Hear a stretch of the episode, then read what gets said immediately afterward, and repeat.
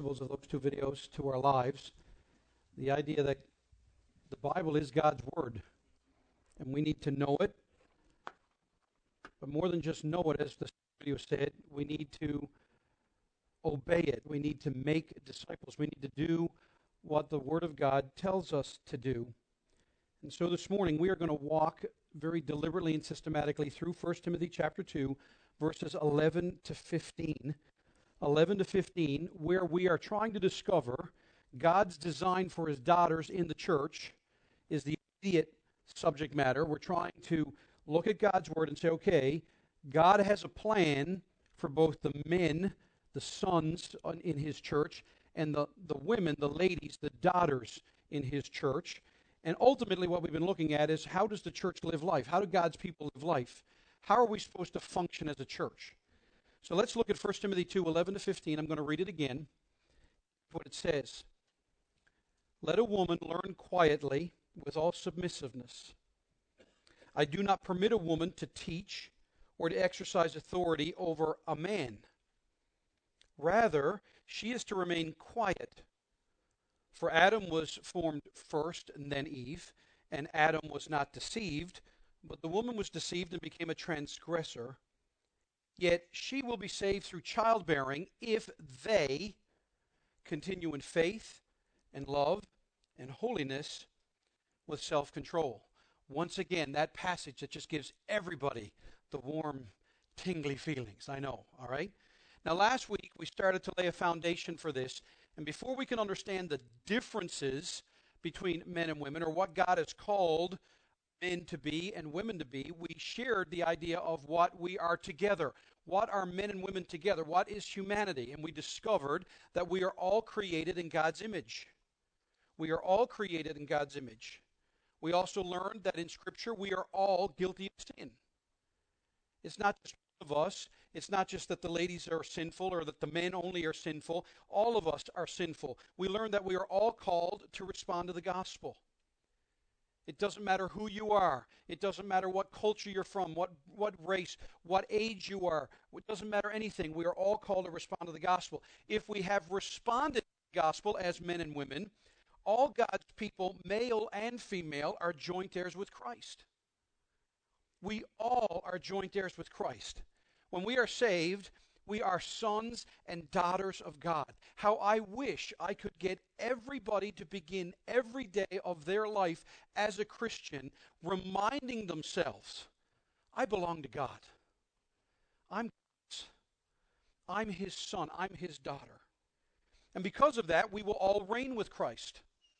We will all reign with Christ. That's the promise of Revelation, that we will all reign with him forever and ever. We are not going to be in heaven and have the women congregated in one place and the men congregated another, all worship separately. We will all rule and reign together with him. But we are also all called to make disciples. And as we just saw in that video, that is not about memorizing Matthew 18, 8, or 28, 18 to 20.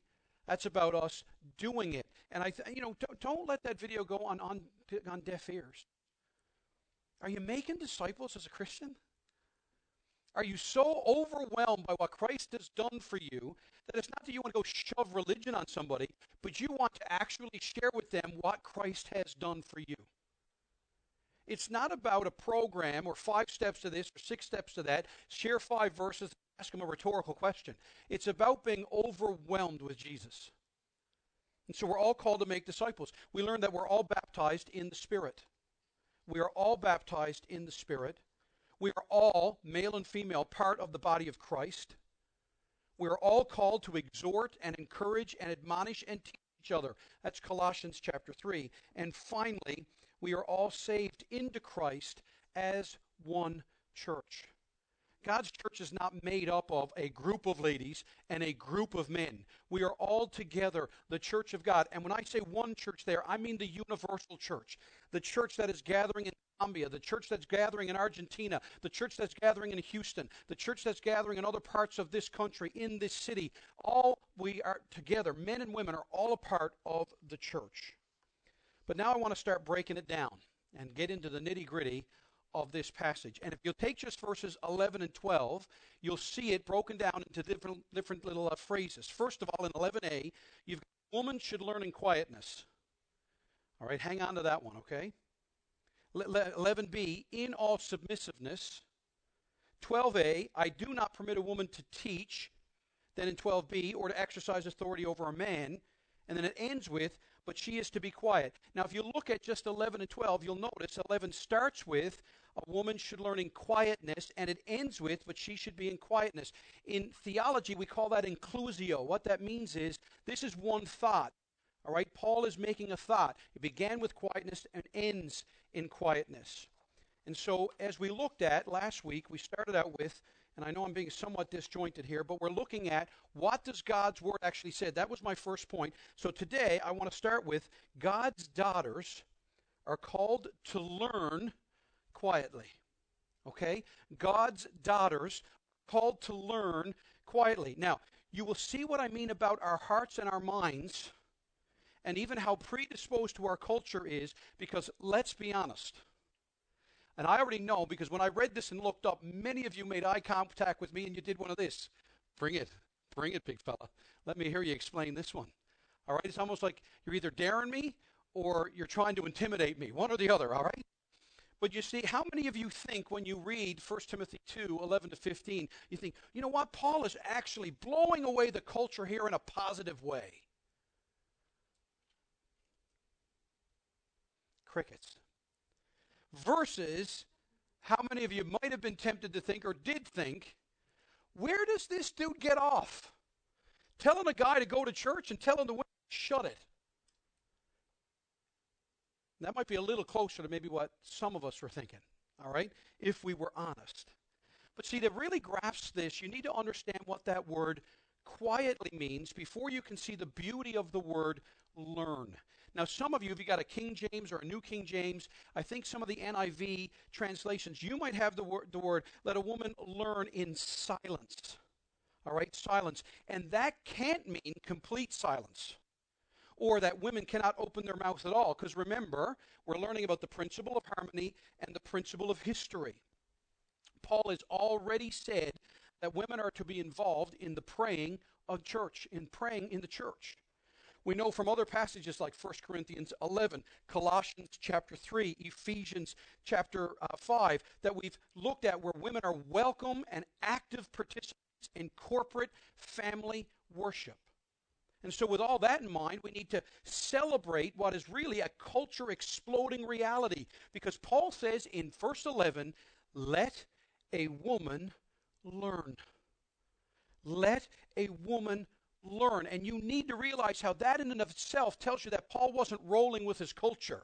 Because let me tell you, men and women, what was the first century like? If you were a first century Roman woman, you were considered actually intellectually second class. That was the Roman culture of the first century. And Judaism was even worse. In Judaism, according to the Jerusalem Talmud, here is what was written in it it would be better for the words of the Torah to be burned than that they should be entrusted to a woman. That sounds like a nice place to live, doesn't it? And a nice era to live.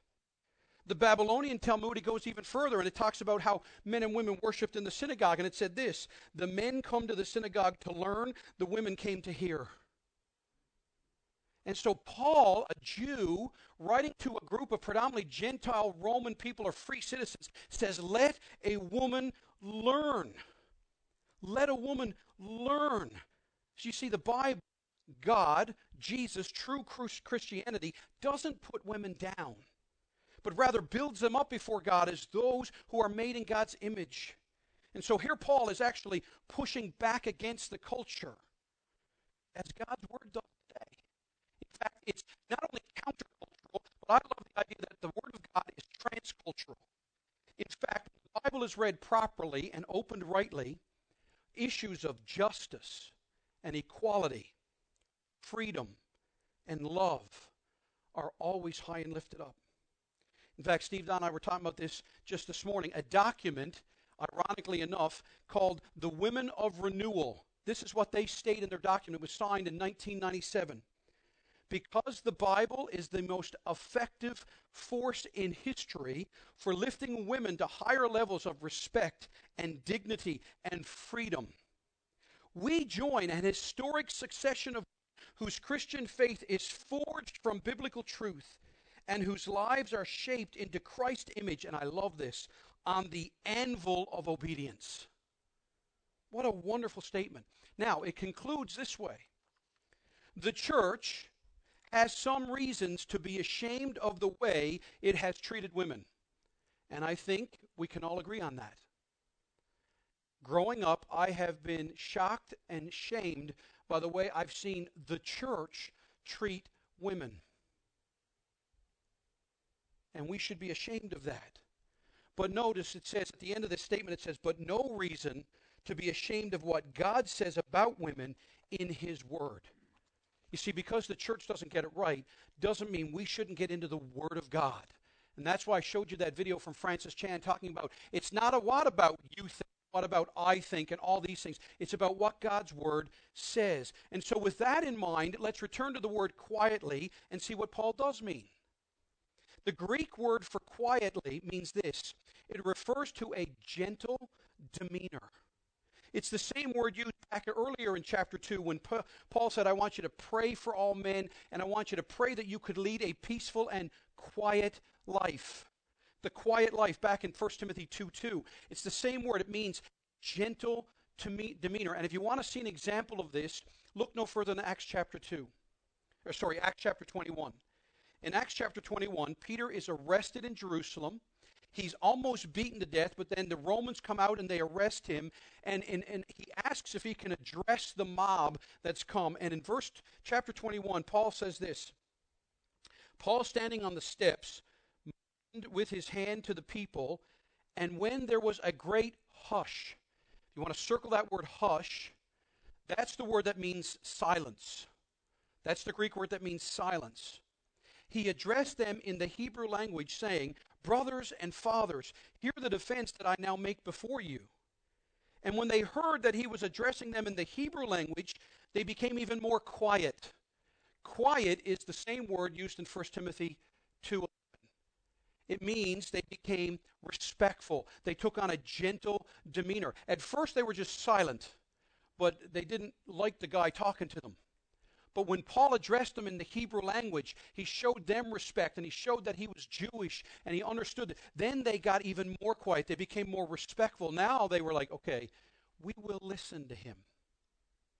This is what Paul is saying to the daughters of God. You need to come to church and be ready to hear from God. Have a quietness about you. There was a great hush. Paul is telling women to give their ministers, their elders, the same undivided attention that he himself received when he spoke in Jerusalem. Which, by the way, is what men are called to do as well. It's not only for the ladies to learn quietly. This is part of order and respect. In 1 Corinthians chapter 14, when you get to the end of the chapter, Paul says, Let everything be done decently and in order. And so, women of God, daughters of God, you are called by God to learn. And in the church, to learn the best is to listen while being taught or hearing preaching. Now, let's be honest. Doesn't that kind of make sense? That if someone's teaching you, you listen? Or if someone's preaching, you listen? I remember almost every year, there are some things that God has just kept with me in my life. And I remember all 12 different teachers that I had going through school. I remember their nicknames. I remember what we called them behind their back and what we said to them in front of them. All right? But I do know this they all had one thing in common. When I'm talking, you listen. Because that's the best way to learn. That's the best way to learn. You're not supposed to chaos. You're not supposed to have all kinds. So let's go a little bit deeper because now our passage says God's daughters are called to submit.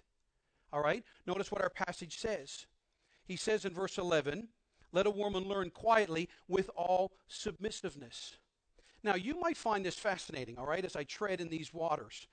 The Bible, your Bible from Genesis to Revelation, is full of the concept of submission.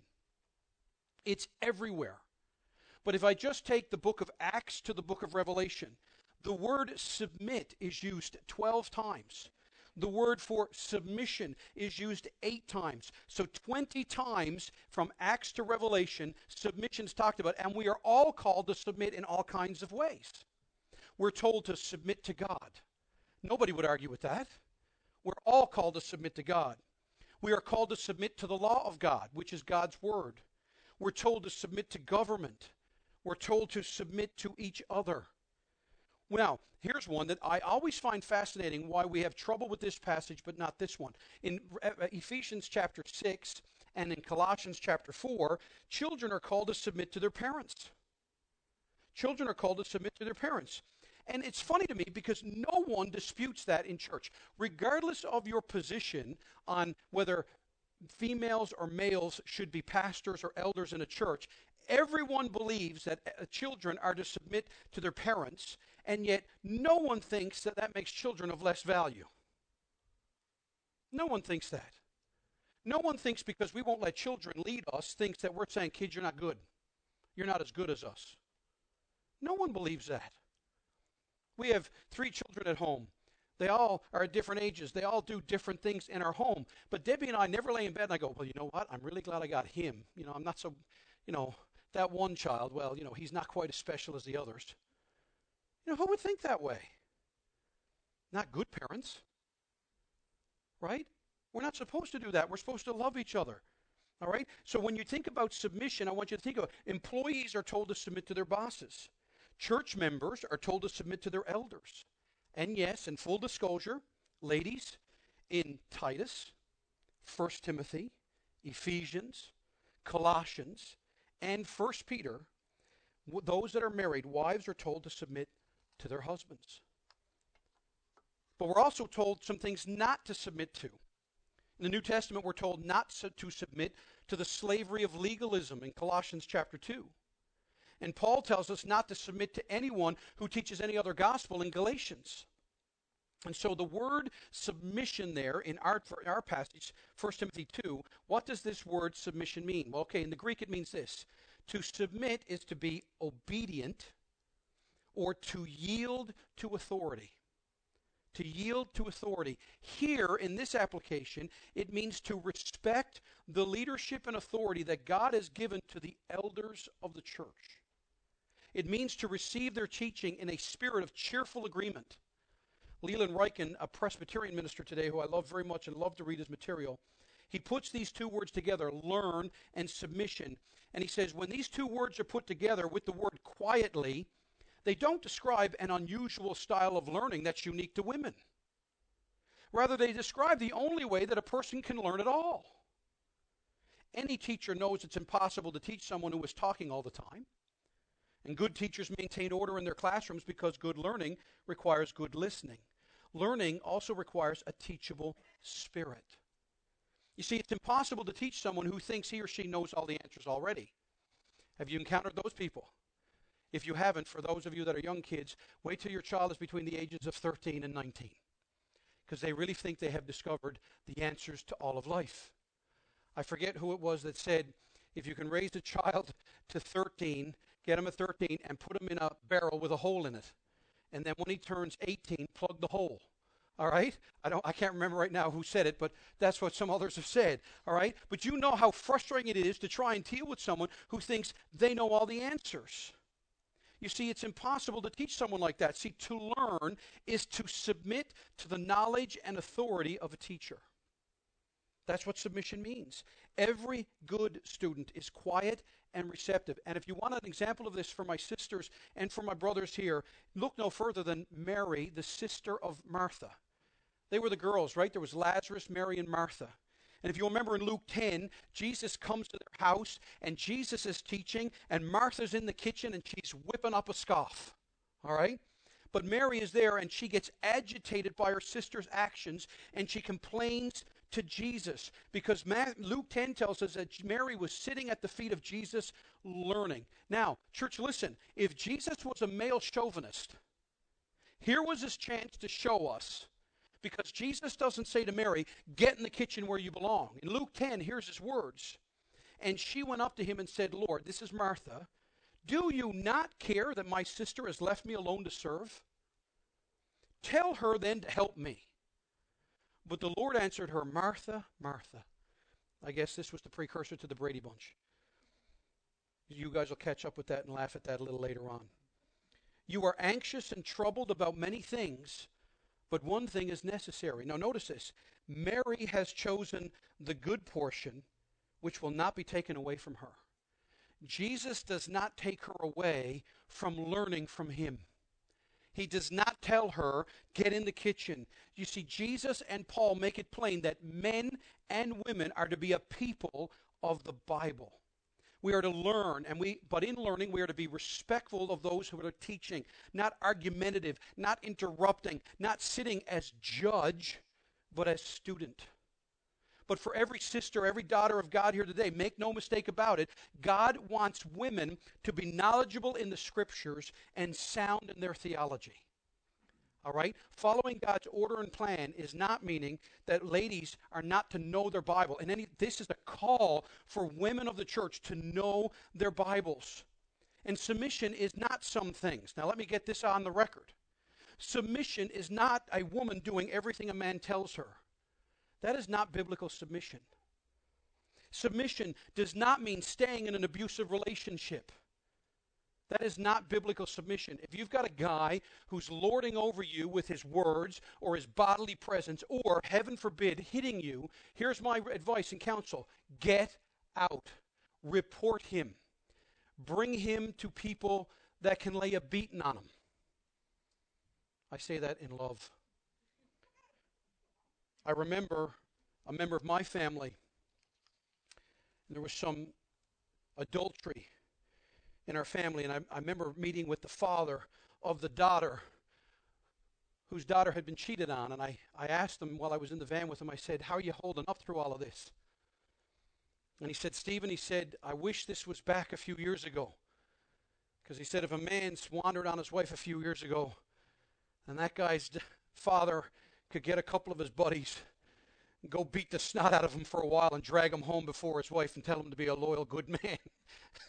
he said, We can't really do that today. But uh, anyway, he was an old fashioned Newfoundland man, and I love him. But, ladies, uh, submission does not mean staying in an abusive relationship. Submission, biblical submission, by the way, is not Victorianism or North American traditionalism. It doesn't mean a woman is to be a Betty Crocker wife or a Stepford wife. It doesn't mean a woman isn't good with money or a capable leader at home or in the workplace or even at church. Biblical submission doesn't mean a woman is weak, more gullible, or lacks self, self uh, discipline.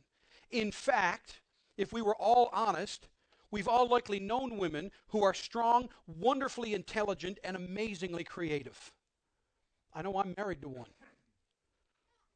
But this passage, though, nor God's plan was ever about a competition or qualifications or intelligence. Value or who is king and queen of the proverbial mountain is not in debate or up for discussion in 1 Timothy 2. It's always and only about God's design and plan for the display of himself to a watching world so that he gets the glory. And the ultimate example of submission, church, is the Godhead. Look no further than God the Father, God the Son, and God the Holy Spirit. And maybe if you have time a little later on, read Philippians chapter 2. Read 1 Corinthians 15. Read Revelation chapter 4 and 5 and countless expressions of Jesus in the gospel. And you will see a perfect display of equality, of value, and yet distinct roles like nothing you've ever known. In Philippians chapter 2, Paul says that Jesus, even though he was equal with God, didn't think it was anything to be fought over to lay himself and become lower than God the Father, but gave up his godness and became his own creation. And he walked as a man. And then it said he became obedient unto the death, even death on a cross. In John chapter 16, Jesus talks about the role of the Holy Spirit and that when the Holy Spirit comes, he will always and only speak of Jesus. And that, by the way, for all of my charismatic friends, is my one challenge. If you want to know if something is truly supernatural or from the Lord, if you want to know if the Holy Spirit is truly working, here's your litmus test. The Holy Spirit always points to Christ, and Christ always points to the Father. That's the way it works. In 1 Corinthians 15, it says that the Father has given all things to the Son, and that when the Son has conquered all things, that death is the last thing, and when he does, he's going to come and lay all things at the feet of the Father. And he does all that through his Spirit. So you see roles and distinctions and yet perfect harmony and unity even in the Trinity. So listen, try to imagine God without the Father. Try to imagine God without the Son. Try to imagine God without the Holy Spirit. You don't have God. We don't have a gospel. So, try to imagine a marriage without a husband and a wife. Try to imagine a church without godly men and women. Brothers and sisters. And yet, we've been called to have certain functions, certain roles, callings of God that display Himself. And okay, you might say with a bit of a grin, all right, that was the easy part. Now keep going. Okay, number three, God's daughters are called to trust God. And listen to this some men. Some men. all right? God's daughters are called to trust God and some men. Notice what he says I do not permit a woman to teach her to exercise authority over a man. Rather, she is to remain quiet. And again, remember, that means have a dignity, a gentle demeanor about her. And we've looked at this. Women are to learn about God, and they are to do so respectfully and submissively. But now Paul gives instructions in order to church leadership. That is the immediate context of our passage he begins to highlight the difference in the role for the ladies and for most of the men. You see, first, notice what this verse does not say. It does not say that women are not to teach or exercise authority. We've already seen that women are to learn, and that they must, and that must mean teaching. Our Bible is filled with women who taught. Solomon talks about this over and over again. At least five times in the book of Proverbs, he tells his children, do not ignore or do not uh, turn away from the teaching of your mother the instruction of your mother. In 2 Timothy, Paul reminds Timothy of how he was trained up in the gospel by his mother and his grandmother. Over and over again, we see this. We see many women, Martha, Mary, others, Mary of Magdala, that helped the disciples, helped Jesus, Lydia, Chloe, all these different women hosted churches in their homes, provided financial support. Aquila and Priscilla a married couple together taught Apollos. Philip had four daughters who prophesied in Acts chapter 21. And we've already seen in Colossians 3, all of us are called to exhort and teach one another. But in the context here, let the shoe drop and the elephant in the room now be recognized. Paul is specifically saying that women are not called of God to the office of elder, to the office of pastor. This is the area where she is not to take on authority. And it doesn't mean that she's supposed to shut her mouth. It means she's to be respectful and supportive. Paul is not telling his sisters in Christ to excel in the role that God has called you to. You are not called, my sisters and daughters of God, to display the glory of God in a position, now listen to this, of biblical accountability. I didn't say biblical authority. The office of the elder is not about privilege or power. It's all about responsibility. This is not an office of prestige. This is an office of a calling of servant leadership. And men don't get to choose that they're going to be it. In fact, in the next coming weeks, the next title of my next sermon, starting in chapter 3, is when we look at this God's call and the church agree and the church's agreement. That's what we're called to. This is a trust God thing. And you'll notice a couple of other things.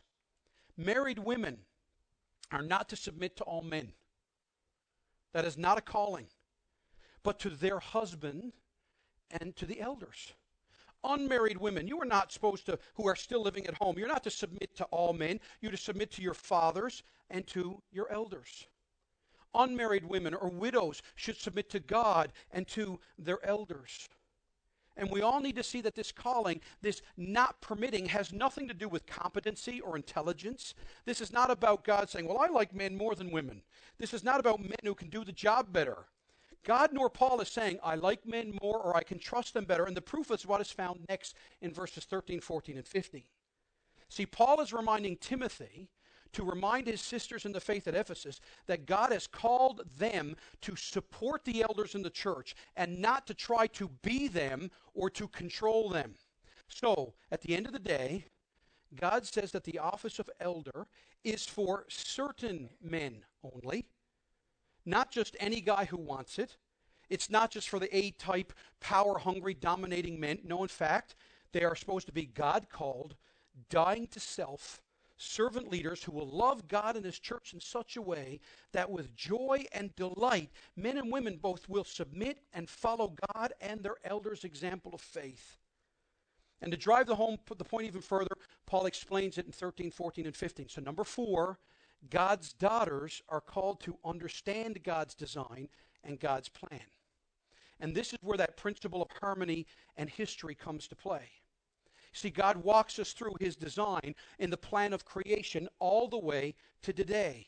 And if we look at history, let me just tell you, in regards to this fight, this, this tension amongst the genders within the church about male pastors or female pastors or who should do what, you need to realize that according to history, this wasn't a debate in North America except in the last hundred years.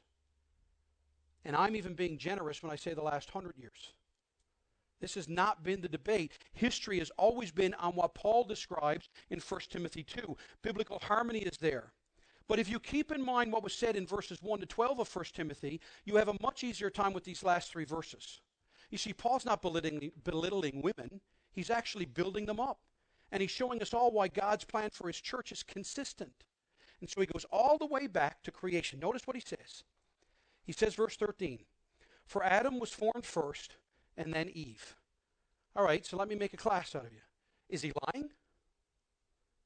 Is he lying? No. Adam was formed first and then Eve. He's just stating the facts. Adam was first formed, then Eve. And Adam was not deceived, but the woman was deceived and became a transgressor. Now, this one you might hesitate on, but is he, is he saying anything that's not true? He's really not. He, but I want you to understand what he's trying to do here. All right? He is trying to th- these things up. He's saying that Eve was deceived and became a transgressor, not as if Adam didn't. No, Paul is simply pointing out what happened. But when you follow it through, you will notice that Eve was deceived and Adam was de- was was sinful. If you go back to Genesis 3, and I'm not going to get you there yet because I'm going to take you there in a second. When you go there, Eve was deceived. When God comes to her and says, "Why did you guys hide?" And he goes to Eve and says, What have you done? Her response is, The serpent deceived me and I ate. I mean, those are her own words. And then when he goes to Adam and says, What have you done? What does he say? This woman you gave me. Right? On a chapter earlier, he was like, Man, Eve, she's the woman. Like, I mean, he's just gushing about how. And then the moment it goes south, the first time a woman ever knew what it was to be thrown under the bus by a man was Adam. And yet, the first time that Adam ever knew what it was for the love of his life, the completed partner of his life, to go out ahead of him in responsibility was when Eve allowed Satan to deceive her and she went ahead of her husband. And that's what Paul is appealing to. And, not, and remember what I said to you that the office of elder is not one of authority, but of accountability. Because if you go to Romans chapter 5, in Romans chapter 5, verse 12, when Paul says, For why one man sin entered the world. Paul doesn't blame Eve. When God comes in the cool of the day and Adam and Eve are hiding themselves, they realize they're naked, they're ashamed, they show fig leaves and put them on themselves and they're hiding. When, when God comes in the cool of the day, he doesn't say, Eve, where are you? He says, Adam, where are you? He calls Adam to give an account. He holds Adam responsible. And this is what happens in both creation and in marriage and in redemption in the church. And so that's why we know he will hold man accountable, listen, not of more value, but to lead and represent both man and woman before God. And that's what Paul means in 1 Corinthians 11. And it's what he means here. So once again, Paul is not belittling women. He's explaining why God designed certain men to fulfill a certain role in the church and not the ladies. But he's also explaining what the role of the ladies and most of the men is in the church. In fact, when you look at creation and marriage and redemption, when a man leads and in leading submits to Christ, loves like Christ, and admits his need of his sister or wife in his life, a wonderful display of love and unity and cooperation will always begin to appear. Always. Which should now help us understand verse 15. All right? Now look at verse 15. Yet she, now notice this, yet she will be saved through childbearing if they, plural, continue in faith and love and holiness with self control. Now, there are two main interpretations of this, and then I'm going to add a twist, all right? The, one of the main ones is that somehow Paul is saying that a woman is saved by giving birth. Like really trying to take. Now, of course, think about that. If that's true, then that means there's work salvation. So that if a woman gives birth, she can be saved. Remember what I said, the principle of harmony? Well, we know the Bible can't contradict itself.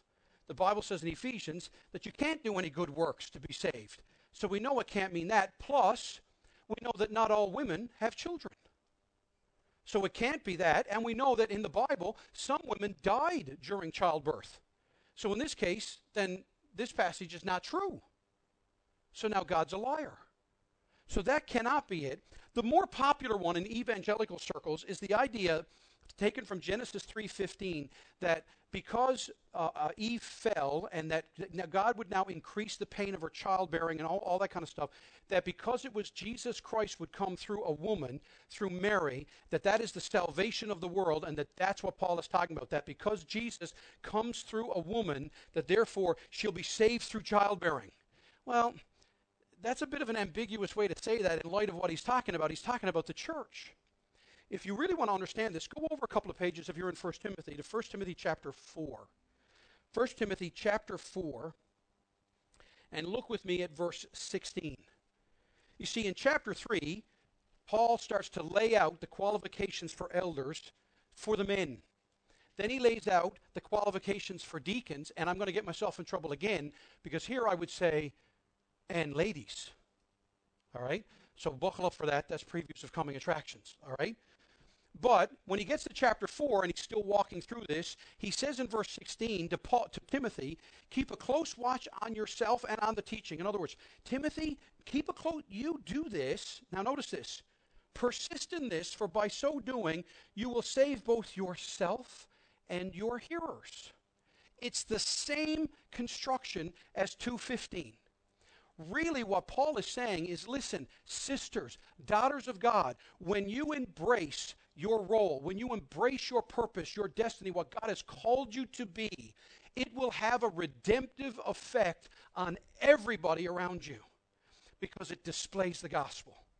When, when Timothy lives up to his calling, when he embraces his purpose and he does these things, it will have a redemptive effect on those around him. So imagine men and women doing what they're supposed to and what kind of an effect that would have on us and a city. That's what he's calling you to. It's really not that complicated.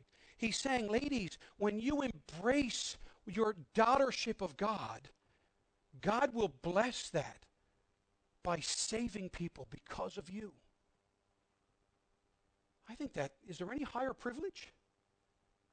To know that God would use you just in your femininity to save for himself a people. I think that's amazing. Men, God will use you and your masculinity to save people. Now, let's be honest. Number two, why do we all struggle with this? Because we'd all be lying if we didn't say we didn't struggle with this. We do, right? It's one thing to read these verses. It's one thing for me to stand up here and give you what many of you could accuse me of as my opinion on what they say and mean. But the reality is, we've already, all of us in this room, have made some sort of decision about what these verses mean and whether or not we were going to live by them or what they say and or we're going to make them say what we want them to say. Now, to understand a little more clearly what Paul writes about in this is why we all struggle with it. See, we need to look no further. Now I want you to go back to Genesis 3. I'll go up right back to the front of your Bible and go in a couple of pages. And if you've got a study Bible, I love the heading of chapter 3. It just says, The Fall. All right? Now, I want you to realize, and I said this last week as I closed, and I want to make sure everybody realizes this this week. Submission was put in place by God before sin entered the world. Okay? When God institutes marriage, when God creates Adam and Eve, when He creates Adam, He calls him Adam. All right? He calls him Adam. He said, Out of the dust of the ground I formed Adam and I breathed life into him. And he'll be called Adam, which means the first of things. He is the beginning. All right? Then Adam names Eve. And he says, Because she's been taken from my side. And God instituted submission because he instituted marriage, which is, by the way, one of the reasons why in a church we have to be honest about divorce and remarriage. I'm really struggling with churches that want to try and enforce the perfection of marriage that came before sin entered the world on a group of sinners after sin came into the world. That's why I've preached a message on that. Why, why God, what God wants, but what, what God doesn't want, but allows for. Okay, because marriage, the perfection of marriage, was instituted before sin. We need to realize that. Submission was put in place before sin. But let's be honest, we struggle with this because of sin. Notice, all right? So they fall, and notice what God's, God does here. All right, so he comes to the woman. In verse 16, to Eve, God says this I will surely multiply your pain in childbearing. In pain you shall bring forth children. Now, notice, your desire shall be for your husband. Now, if you write in your Bible again, that is not a nice word. That is not a good word. That's not God saying, Oh, honey, you're going to long for Adam. That's not what he means. If you want to know what he means, look over another chapter into chapter 4 with Cain and Abel. After Cain murders his brother Abel and buries him, and God comes to him and says, Where's your brother? And, and remember, Cain says, Am I my brother's keeper? And notice he says, The blood of Abel calls out, and he says, Oh, Cain, sin has desired you. It's the same Hebrew word that God uses there when he says, You will desire uh, your for husband. What that means is control. Now, Eve, you're going to have pain in childbirth, and from now on, you will seek to control your husband. And in other words, that curse has been passed on that women will want to control men, manipulate men. Guys, I don't have to prove that. Look at a culture. Now, notice what else he says. He says, and he shall rule over you. Again, if you write in your Bible, that is not a nice word. That's not God saying, oh, Eve, you're going to be manipulative and controlling, but Adam, he's going to get it. No, in fact, he says, instead of lovingly leading you, sacrificially caring for you, cherishing you, and providing, he will now seek to use his manliness to lord over you. That's an effect of the curse. He will rule over you. And we struggle with this because we've all seen and experienced abuses, haven't we? We've seen men just lord over women with their physical presence or the, the cutting of their words or just simply abusing them physically. But have we not also seen women control and seek to control men through the use of their words or their bodies? We've seen that. It's been a struggle since this was laid out in the curse. And we struggle because we all want to be in control. We all want to be in control because why did Eve fall? What did Satan say to her? If you eat this, you'll be like God. Now, she could have said, I'm already like God. But he said, no, no, you'll know the difference between good and evil. Basically, what don't miss what he's actually saying. He's telling Eve, you get to decide. And have men and women not been doing that through all of history? And is there ever a more prevalent time than in our culture? We have the battles of sexuality and homosexuality and transgenderism. And then to this week, it all became about your race. Now the world is trying to figure out if I was born white, but I want to be black. And this is the confusion of our world. And this is what happens. So, why do we struggle with it? Because of sin, because we've experienced abuses, because we want to be in control. And if we will admit that our flesh, as both men and women, is tainted by sin. That our culture is always wanting to redefine right and wrong, always wanting to assume the role of God in our destiny. if we will admit that Satan's ultimate goal is the destruction of God's creation, then we have a much easier time submitting to God's design and trusting Him even when it seems awkward at first, and it will. You see, the, the idea of complementarianism, the idea that men and women in the church work together to fulfill their roles, is listen, it's not a one size fits all because it's as varied as there are men and women. It depends upon us seeking God and His Word, renewing our minds constantly, depending on His Spirit, and practicing walking this in faith. But, as I bring the train into the station, number three, what happens when we trust God with it? What happens when we trust God with it? And here, believe it or not, is now where I'm going to get really excited. All right? Imagine what a church looks like where the men and women of it are committed to trusting, obeying, and pursuing God and His plan and ways for His people. What would that look like to a watching world? I love history. I love history. I'm fascinated by great men and women whom God has used, and they're able to put words together and they can move people to emotion and actions. And one of my favorite figures of history is Martin Luther King Jr. I have read and listened to him give that uh, I am free, the free at last speech. I've listened to him do that. I've listened to him preach in churches. I just love listening to him. He had a way with words. Words would come out and they were poetry. His I am of dream speech has been remembered and quoted for decades and will likely be for decades to come. But what should we be dreaming about as a church? What if I or we have a dream where women are celebrated and loved like no other place in society in the church? Where there is safety and security for every woman of the church to not only embrace her femininity, but to display Christ with her gifts and talents, physically and emotionally and intellectually, and most of all, spiritually. Where we are, have moved away from gender competition to biblical cooperation. I dream of a church where our ladies are free from the tyranny of male dominance and are cared for and led and protected by male servant leadership where our sisters in Christ know they are needed and wanted and cherished in the working out of the gospel and the health of the church. I dream of a church where our ladies don't view submission and God's design for his church as a burden to be carried, but a privileged calling to be delighted in. I dream of a church where men, all men, understand their calling to die to self and to be men of God, men of the Word, and men of prayer, where we stop making excuses for our personalities and our laziness, and we step forward before God in front of our families and lead.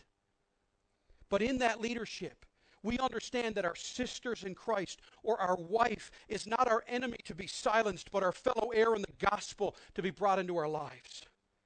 Where men know how to ask for help and seek counsel and, God, uh, and advice and insights from God's word from the ladies in their lives. But where our ladies know that once all has been shared and said, that they can trust the brother in their lives to walk out to God and lead. And here is how we'll know if we figured this out. If you have a bulletin, look at your food for thought. At the very last line of your food for thought, Paul David Tripp says this if you find more joy in serving God than yourself, you know that grace has entered your door because only grace has the power to rescue you from you. Only grace has the power to rescue you from you. So following God's teaching in 1 Timothy 2, 11 to 15 is not some burden to bear as if you give up and give in and try to hang on until you get to the end. No, I would challenge you to read Psalm 119. In Psalm 119, it's 176 verses of a psalmist saying, The word of the Lord is my pleasure. It is my joy. It is my safety. It's my refuge to run to. God's words are not burdensome when you trust Him. Tim Keller writes Genesis 1, you see pairs of different but complementary things working together. Think about it heaven and earth, sea and land, even God and humanity. It is part of the brilliance of God's creation that diverse, unlike things are made to unite and create dynamic wholes which generate more and more life and beauty through their relationships. N.T. Wright says this creation and the uniting of male and female at the end of Genesis 2 is the climax of God's creation. That means that male and female have unique, non interchangeable glories. They each see and do things that the other cannot do. And so, Calvary, what happens when we trust God with this? Real freedom is found. Real freedom is found. Because now, as Martin Luther came, free at last. Free at last. Thank God Almighty, I'm free at last. You don't have to run from your gender. You don't have to pretend about your struggles. You can run to God. The gospel becomes life giving, not just life changing. In other words, it just doesn't change the way you live. You're actually energized by following God. The church has real power. We have something real to pursue. And God is truly imitated and glorified. And as you leave here this morning, I want you to realize Charles Spurgeon said it best. He said, Our faith is a person, it's Jesus Christ. He would later say, Our creed, our body of divinity, our whole theology is summed up in the person of Christ Jesus. And said, Every one of you that are here this morning, do you see how God's plan is just not what He wants for us, but what's best for us? You don't have to settle when you come to Jesus. God's plan will not just protect you, it will rescue you and transform you and forgive you. You see, look, just as Jesus was submissive, so we must all be submissive. Make no mistake about it. It's submissive to admit that we are in need of forgiveness that we need love and mercy, that we cannot make it on our own, that we cannot be good enough, we cannot be strong enough. It's submission to own the fact that we're not only needy, but we're deserving of hell. No matter how good you are or how bad you are, that you, you need Jesus. But freedom is found, again, in your food for thought. When you realize that Jesus came to set you free from yourself. When you submit, you are free. That's the deception of sin and worshiping yourself. You never have real freedom. When you live for yourself, you always live in fear and anxiety with guilt and shame. And for some, it's the form of denial and being busy. And for others, it's quietly and slowly dying each and every day. But Jesus will free you. And for my sisters, will you embrace God's plan for your life? and allow Him to overwhelm you with His grace, mercy, love, and empowerment. Listen to me. It's not girl power, it's God's power. The culture's wrong. Girl power will never satisfy, God's power will. Ladies, you are called to learn and called to pray and called to serve and called to contribute, called to be women, women of God, children of the King, joint heirs with Christ, filled with God's Spirit. Ladies, you're called to exercise your giftness towards your families, your husband, your children, each other in the body of Christ. But you're called to exemplify Christ in letting your father or your husband or your elders represent you to Christ in your life or your marriage or in the church. You're called to pray for your elders and support them and listen to them, but also study scripture, scripture to know that they are being true to God and His Word and to help them in any way you can, quite literally, to complement your brothers in Christ as an act of love and unity and God's glory. And to the men, will you men step up, step out, and step large to more than just embrace God's plan for your life, but embrace and support God's plan for the ladies of our church? Will we be a church that celebrates womanhood? And I'm not talking about just marriage and childbearing and homemaking. And those are wonderful aspects of the diamond that is a woman. But what about men that we celebrate women's intelligence and giftedness and contribution and the absolute need to have our sisters join us in displaying the best, most complete picture of Christ and the gospel to this city? In the end of the day, will we surrender all? Let's pray. Father God, I thank you for just the energy to get through this. Lord, I thank you for what, at least to my eyes, was the perceived patience of a group of people to listen to a guy be really excited about you. And I pray, Father, that my enthusiasm will not be mistaken for some sort of tactic to be intimidating or to convince people of my position. Lord, the truth is, I just love you so much. And I love your word, and I love your patience. I love the way you have built us as men and women, the way you've redeemed us, and the way when we submit to you, it just, it's just amazing. And I pray for any man or woman here that doesn't know you, that they won't leave here until they do. I pray for husbands and wives, for men or women that are struggling with their role. Maybe they have questions about what it means to be a godly woman, a, a daughter of God, a godly man, a son of God. Lord, don't let people be afraid. Oh God, help us by your Spirit's power to embrace this and not run from it. So, Lord, may indeed we surrender all to you, not just as a song, but as the anthem of our soul. In Jesus' name, and all God's people stand. Stand with us and let's sing that old hymn.